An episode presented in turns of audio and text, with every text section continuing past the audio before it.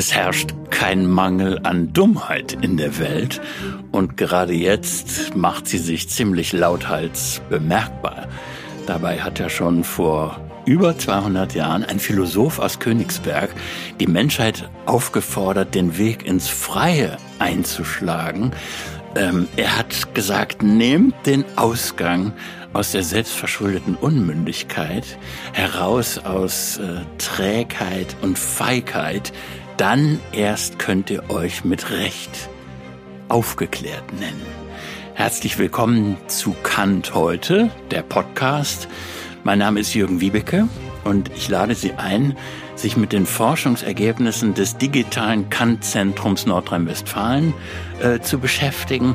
Äh, verbunden sind dort die Universitäten Bochum, Bonn, Köln und Siegen. Und für diese erste Folge haben wir den Leiter des digitalen Kant-Zentrums bei uns, nämlich Professor Dieter Schönecker von der Universität Siegen. Herzlich willkommen, Herr Schönecker. Herzlich willkommen. Dankeschön, Herr Wiebeke. Ich bin froh, dass ich hier bin.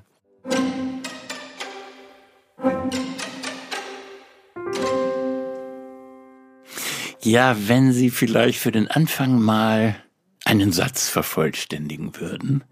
Also wenn es Immanuel Kant nicht gegeben hätte in den Lektüren Ihres Lebens, dann hätte gefehlt Doppelpunkt die Aufforderung, ein freies Leben zu führen und die Aufforderung, sich auch für die Freiheit einzusetzen. Also die Freiheit an eins. Die Freiheit ist für mich an sozusagen an erster Stelle, neben natürlich im privaten Bereich der Liebe. Und die Liebe spielt bei Kant auch eine gewisse Rolle. Aber die Freiheit ist ähm, sowohl in der Ethik wie auch in der politischen Philosophie Kants eigentlich der zentrale Begriff. Mhm. Würde ich schon sagen. Was würden Sie denn sagen, was seine Vorstellung war, was es heißen könnte, frei zu sein? Naja, frei zu sein bedeutet ähm, für die für die einzelnen Menschen bedeutet das ähm, selbstbestimmt zu sein. Das nennt Kant Autonomie. Autonomie heißt ja einfach nur selbstbestimmt zu sein. Mhm. Und selbstbestimmt zu sein heißt bei Kant aber nicht einfach zu tun und zu lassen, was man will, sondern sich selbst zu bestimmen durch das, was man eben eigentlich ist, nämlich ein freies, moralisches Wesen. Und hat, deswegen heißt Selbstbestimmung bei Kant, äh, sich selbst moralisch zu bestimmen. Also nicht bestimmt zu sein durch Gott oder den Staat oder Fürsten zu Kants Zeiten, ja. sondern sich moralisch selbst zu bestimmen. Das ist dann aber für das einzelne Individuum ein sehr anspruchsvolles Projekt. Sehr anspruchsvoll, in der Tat sehr anspruchsvoll. Deswegen haben wir ein Projekt auch in diesem in diesem ganzen Projekt ist äh, der Begriff der Bildung, äh, der wichtig ist, weil es so etwas wie Freiheit ohne Bildung nicht geben kann. Und deswegen war Bildung auch für Kant ein großes ein großes Thema. Aber mhm. es ist in der Tat, äh, Sie haben ganz recht, in der Tat äh, schwer frei zu sein. Deswegen ist ja auch die Unmündigkeit, die Sie vorhin ansprachen, äh, selbstverschuldet. Ja, man muss halt rauskommen aus der Dummheit, rauskommen aus der aus dem aus der Faulheit, die dann mit einhergeht, sich zu unterwerfen. Mhm. Und äh, um frei zu sein, ist anstrengend.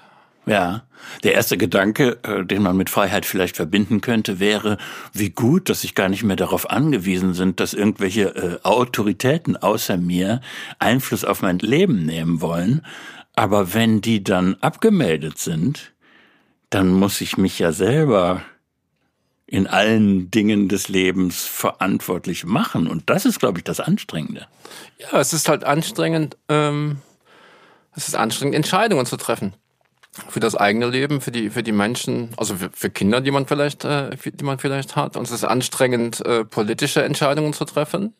Das ist halt, man muss sich halt bilden, man muss sich, man muss Informationen sich beschaffen und dann die richtigen Entscheidungen treffen. Und natürlich in moralischer Hinsicht ist das Leben anstrengend, weil weil die Moral etwas kostet, ja.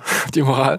Es ist halt bekannt so, dass man, dass man zwar einerseits ein moralisches Wesen ist, aber andererseits, wie Kant sagen würde, ist man Neigungen unterworfen und so weiter. Man hat oft Lust, äh, nicht das zu tun, was moralisch richtig ist. Man mhm. hat oft Lust zu lügen oder zu betrügen, äh, Ehebruch zu begehen und so weiter und so fort. Und all das dann nicht zu tun, das ist halt, das ist einfach schwierig und anstrengend. Und äh, das weiß Kant. Und äh, deswegen hat äh, Moral eben etwas zu tun mit Verpflichtung. Angenommen, ich würde mich jetzt im Ehebruch wohlfühlen und frei fühlen sogar. Was wäre der geistige Irrtum? Der geistige Irrtum wäre, dass Ehebruch ähm, falsch ist aus kantischer Perspektive. Also das, ähm, ethisch und auch rechtlich gesehen für Kant äh, ist das falsch, das ist moralisch falsch, ja. Und das darf man nicht tun. Also ich sage jetzt nicht, ich sage jetzt nicht, dass das äh, sozusagen äh, objektiv war. Also gebe jetzt nur Kants Position äh, wieder. Aber aus kantischer Sicht, äh, aus kantischer Sicht äh, ist Ehebruch, also Sex außerhalb der Ehe, klarerweise falsch. Und äh, dann müssen sie sich zusammenreißen. das ist halt das Anstrengende. Sie können da nicht rumhüpfen irgendwo, sondern sie müssen sich zusammenreißen und sich an die moralische Pflicht, nicht, äh, nicht Sex zu haben außerhalb der Ehe, müssen sich eben halten. Und wenn sie nicht verheiratet sind, dann haben sie halt keinen Sex. Das, das ist ganz klar bei Kant so. So wie er selber. So wie er selber, soweit wir wissen. ja. Jedenfalls, genau. Und, und Masturbation ist bei Kant auch eine, eine echte, ein echt schweres Vergehen. Äh, also auch das ist dann kein Ausweg, wenn sie nicht verheiratet sind. Äh, und das, all das ist anstrengend. Glauben Sie, dass er bereit gewesen wäre, sich selber in dieser Hinsicht, was die moralische Strenge äh, gerade bei solchen Absurditäten wie Masturbation, äh, dass er bereit gewesen wäre, sich selber zu korrigieren, wenn er heute leben würde? Mm, ja, also äh, auf jeden Fall, auf jeden Fall. Ähm, ich finde, das kann man, man kann diese diese Frage, die Sie gerade gestellt haben, vielleicht verbinden mit dem mit dem Begriff, wenn ich den kurz einführen darf, der Begriff der weiten Pflicht. Also kann, das ist etwas schwieriger, aber eigentlich gar nicht so schwierig. Also Kant unterscheidet zwischen engen Pflichten und weiten Pflichten. Engen Pflichten sind Pflichten, da gibt es sozusagen keine Ausnahmen. Das ist, äh, ja, sie dürfen nicht Menschen töten, einfach so. Das ist klar, da gibt es keine Ausnahme. Aber dann gibt es weiter. Das heißt, das gilt auch für alle Zeiten. Das gilt für alle Zeiten, für alle Menschen, da gibt es keine Ausnahme. Mhm. Ja was ein wichtiger Punkt ist bei Kant, äh, es gibt halt einen absoluten Schutz für Menschen, weil sie Würde haben.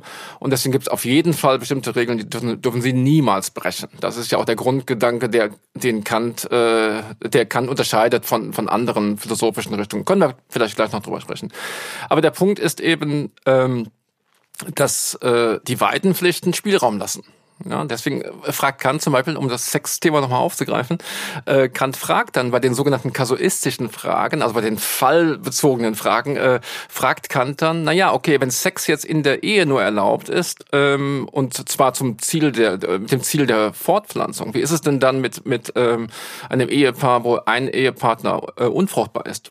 Ist denn dann der Sex erlaubt? So, die Frage stellt er, er beantwortet sie nicht, aber es ist klar, dass er da Spielraum lässt. Äh, deswegen ist, glaube ich, äh, Kant jedenfalls bei den weiten Pflichten sehr offen für Optionen, die es geben kann und die das Leben eben auch mit sich bringt. Ja.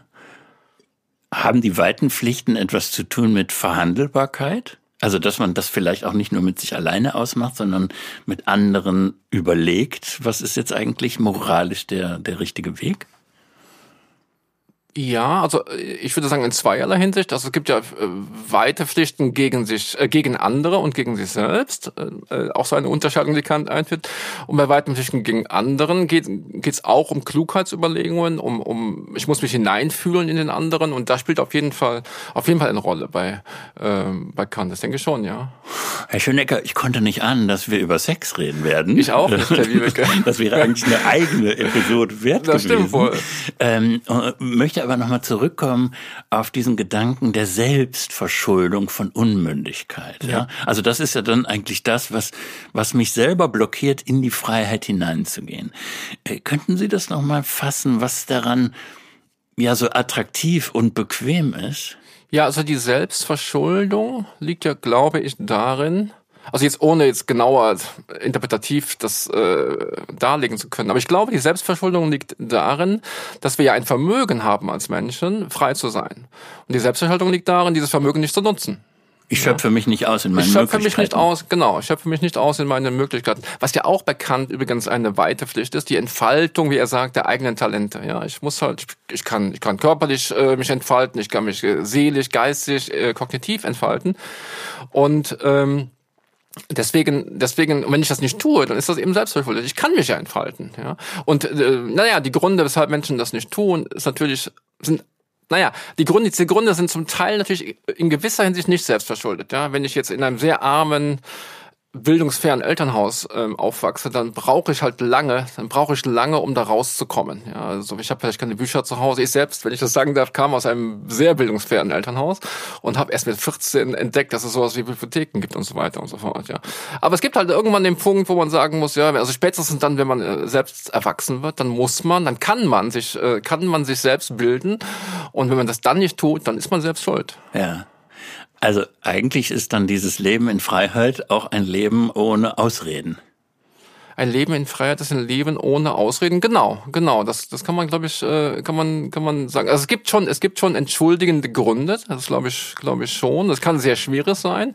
Aber unterm Strich, wenn man jetzt nicht massiv irgendwie kognitiv oder so eingeschränkt ist, äh, unterm Strich muss man, muss man Verantwortung äh, zeigen und tragen für das, was man tut. Ja. Entwickeln Sie doch mal eine Fantasie.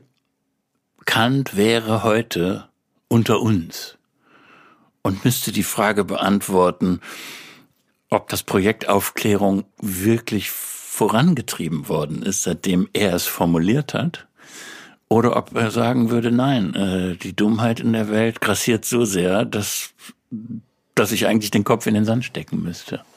Nein, nein, er würde, auf, er würde auf jeden Fall sagen, das scheint mir auch gar nicht bestreitbar zu sein, dass, dass das Projekt der Aufklärung natürlich in vielen Hinsichten extrem erfolgreich war. Ja, wir haben jedenfalls in, in, in manchen Ländern der Welt haben wir, haben wir demokratische oder wie Kant sagen, würden, äh, sagen würde, republikanische Staaten, also mit Gewaltenteilung. Das ist der Grundgedanke bei Kant, äh, wenn es um Republiken geht. Das sind halt, es gibt Gewaltenteilung. Gewaltenteilung haben wir in vielen Ländern natürlich, nicht in allen, aber in vielen Ländern.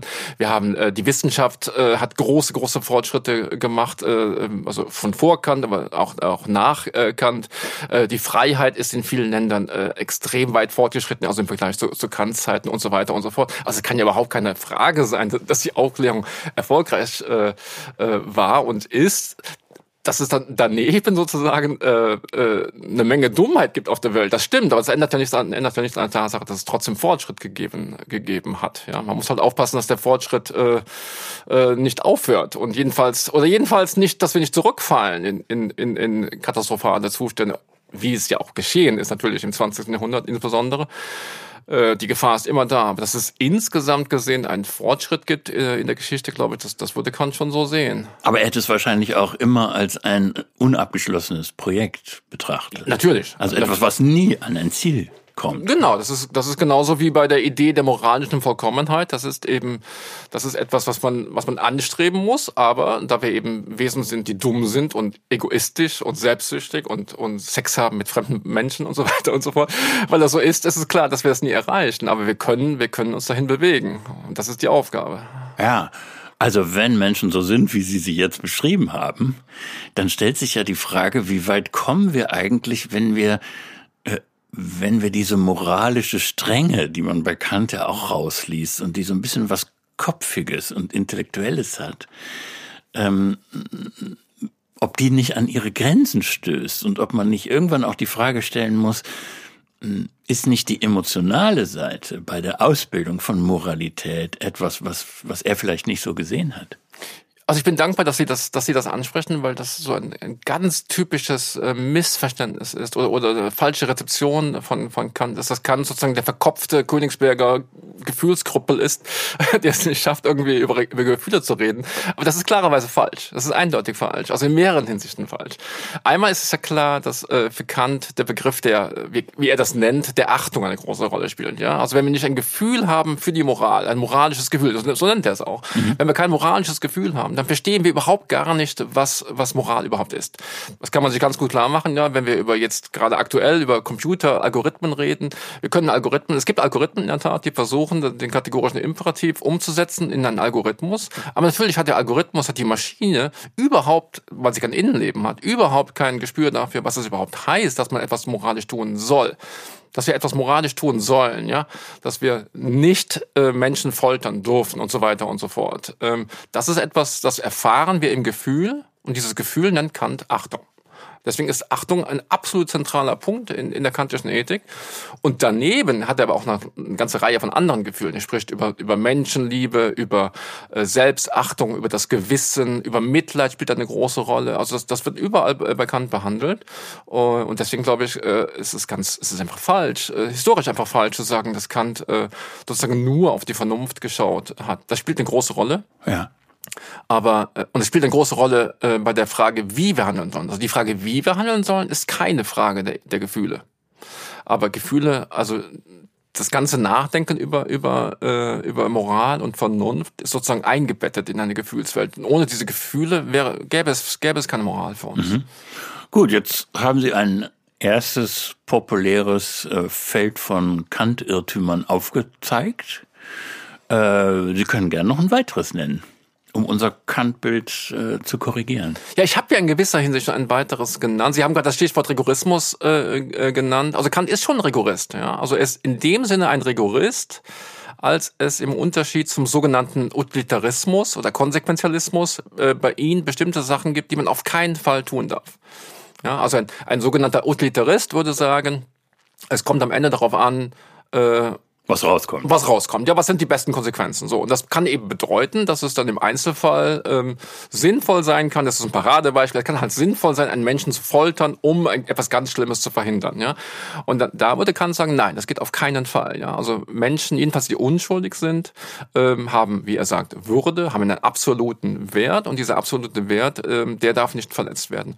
Und in dieser Hinsicht ist Kant total rigoristisch und das finde ich auch gut. Ja, also ich da teile ich seine seine Ethik. Das finde ich sehr gut.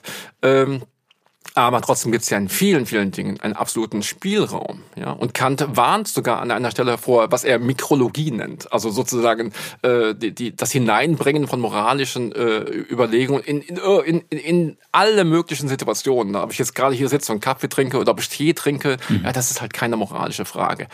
Und, äh, das ist die Warnung vor dem Kleingeistigen. Genau, es ist die Warnung, Mikrologie ist die Warnung vor, vor, vor so einer Moralisierung bis hinein in die kleinsten Überlegungen, Kleingeistigen Scheißerei und dafür warnen kann ausdrücklich und das hängt, hängt eben mit dem vorhin äh, kurz angesprochenen Begriff der beiden Pflicht zusammen. Mhm. Ja. Und deswegen, das ist, glaube ich, ein wichtiger Punkt, dass er Rigorist ist einerseits, aber sehr offen ist äh, in vielen anderen Bereichen zugleich. Das ist, glaube ich, auch so ein typisches Missverständnis, würde ich sagen. Ja.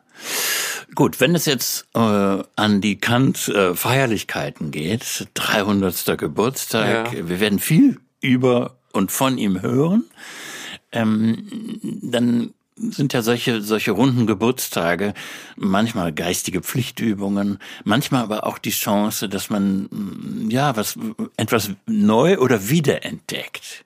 Was wäre zum Schluss Ihr Vorschlag? Worauf wollen Sie uns hinweisen, um uns zu sagen, dass Kant ein, ja, ein, ein Zeitgenosse von uns eigentlich ist? Naja, also ich glaube, wir haben ja, wir haben ja im Kant-Zentrum äh, eine Reihe von Themen, also Frieden, Migration, Klima. Und ich glaube, dass man aus kantischer Perspektive, also allgemein gesprochen, das durch Kant kannte natürlich nicht das Klimaproblem, das ist klar, ja, aber man kann sozusagen mit kantischen Überlegungen da herangehen.